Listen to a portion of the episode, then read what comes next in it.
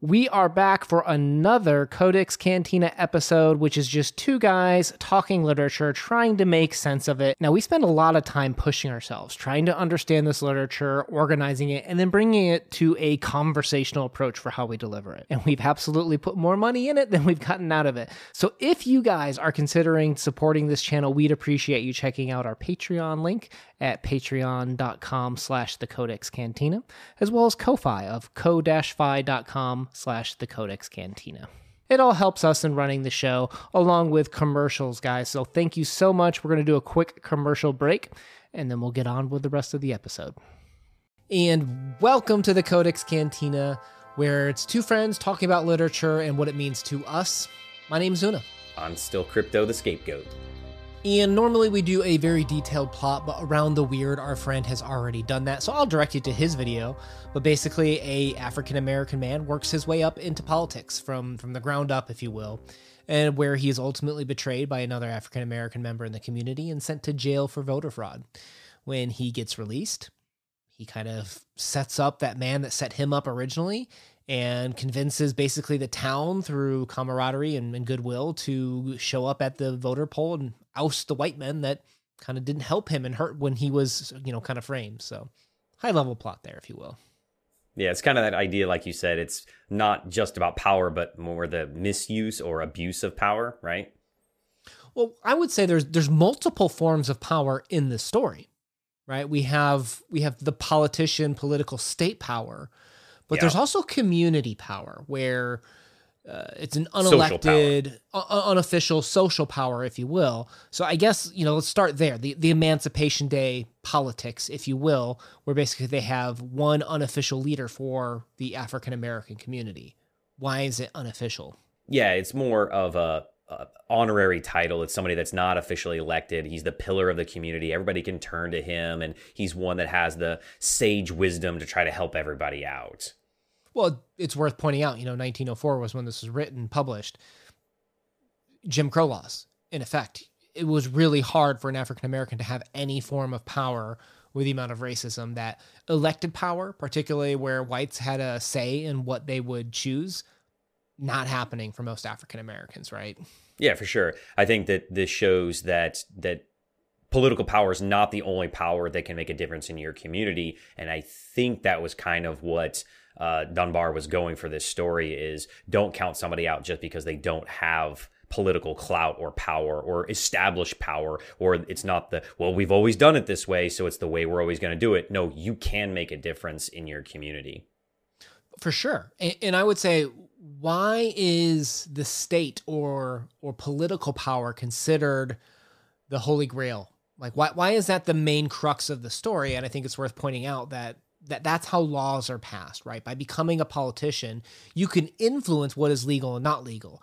And of course, that is a highly contentious area when America has just finally, you know, liberated themselves, abolished slavery, and now they are trying to figure out how to move forward with this community that they didn't put on a pedestal. They don't even put on the same level as them, and they're trying to keep that power in some regards. So, so putting someone in a position of political power, big deal back then and not only the laws, but also having a position of political power also allows you to move up in status as well and with wealth or money because you're going to be in control of the tax dollars. You can funnel this money into different programs to help specific groups of people. And in this regard, you'll move up with, you know, that political clout, control the money, move up in status, have more notoriety recognition, be able to affect more people. That's that's a lot of sway in a community beyond just somebody that's, hey, there's so and so and he's kind of our go-to guy. Now you have actual power to make a difference. So let's talk about these characters, right? We have Asbury, who, to your point, when he got voted first into politics, remember they're like, "Oh, you're going to leave us, right? You're, you're going to move uptown where all the politicians are, where the the white ruling class is, in a sense. You're going to abandon us as soon as you get that taste of power."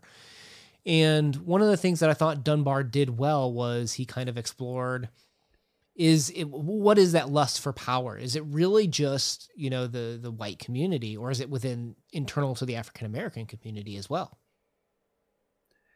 I think he was going for that old adage that absolute power can corrupt absolutely and it doesn't matter that we're all the same and that it's who you are that will make a difference not what you look like that makes the difference. And i think that he does a good job in this story of portraying that through asbury as we see him evolve through the story that he he kind of gets his revenge at the end but also the fact that it, he doesn't let it corrupt him he just wanted the betterment for everybody not just quote his community Right. And and I think you see that too with Mr. Bingo, who kind of becomes the antagonist for Asbury. And then he uses almost Mr. Morton as like a pawn to become the new leader for someone to rally around. It's all very, we're trying to, like you said, corrupt and use others, bend them to our will for our purposes and our gain. I like that quote too, where he says, Ah, yes, in politics, we are all lambs, and the wolves are only to be found in the other party that's that perspective game, right? Yeah. Now, did you think that did you think that Mr. Bingo was the true kind of quote villain of the story? Because I felt like Morton almost was because he allowed himself to be manipulated. And I almost felt like his character he he he knew what was happening and he was okay with it, even though he didn't want to do it. Oh, interesting. He didn't want to go through. No, I hadn't considered think? that. I had not considered that. I actually thought you were going to go a different way, where you're going to ask me if I thought like the white, you know, proletariat politicians, party managers were the ones that were going to be the the antagonists. I hadn't considered Mr. Morton. Mr. Morton, I always just kind of viewed as a pawn of wanting to do best, wanting to do right. I don't think he had evil intent in his mind, at least as far as that I could tell. And even even on the other side, you know, Dunbar does point out that the sheriff didn't totally throw Asbury under the bus, particularly when like you know the testimonies were happening and Mr. Bingle was leading the charge against Mr. Asbury in a sense that um I, I, I took it kind of evil and good swings both ways is kind of one of the things that he may have been warning people against. Okay, I could see that. Yeah, I guess just Morton. I thought if you see wrongdoing and don't do anything about it, are you guilty by you know association of of not calling out a wrong? And I guess I felt like that's kind of how he was. It's like, you come on, dude, you know this is wrong. You're a good person. Why aren't you trying to make things better? He he is a willing pawn. And I guess that was my problem with him. What do you think this story then says about unity within a community? I guess they focus too much on race that that is such a defining characteristic of whether somebody's going to be what they want or what they will do. Uh, there's a quote from the story where uh, he says, "You are, you are well. You ought to be white. That's all. When you find a black man, like we send him to the state prisons, if you were white, you'd go to the Senate. like it's all just based on on on race for them." Well, we, we, there's even problems within, you know, Mr. Bingo backstabbing Mr. Asbury. Then Mr. Asbury gets out and backstabs Mr. Bingo. Mr. Asbury isn't saved by the party managers. Mr. Asbury gets out. And then what's the only way that he finally gets ahead?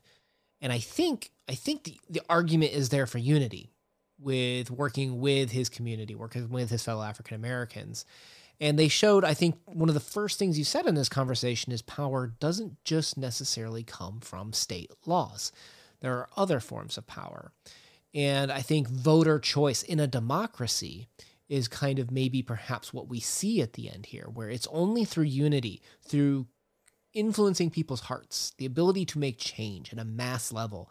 That's what we finally see as I, I, think, you know, he described it as rain clouds coming to vote at the end. It was very beautifully, very poetic. I think you may know Paul Laurence Dunbar as a, a poet, almost more famously known for than for his, uh, you know, short fiction but it's it's very uh, evocative the way that that it's written how the the black votes came to flush out to cleanse right? Even when we think about water being a cleansing agent the evil that the current party managers had on the system.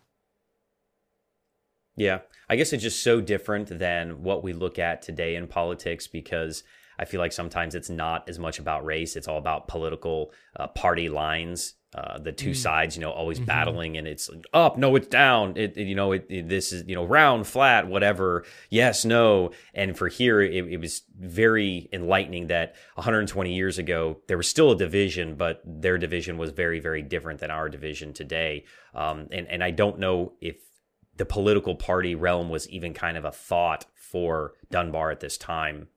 Yeah, and I think we need to go more into his his poetry and some other things. Uh, and of course, there's different views on this. If you guys had a differing opinion about this or wanted to focus more on something, let us know in the comments down below. We'd love to hear your thoughts. We're gonna leave a playlist down below for Paul Laurence Dunbar talks of ours, and look forward to hearing from you. If you guys like having discussions like this, we post videos every Monday and Thursday. We'd love to have you subscribe and join us on the journey.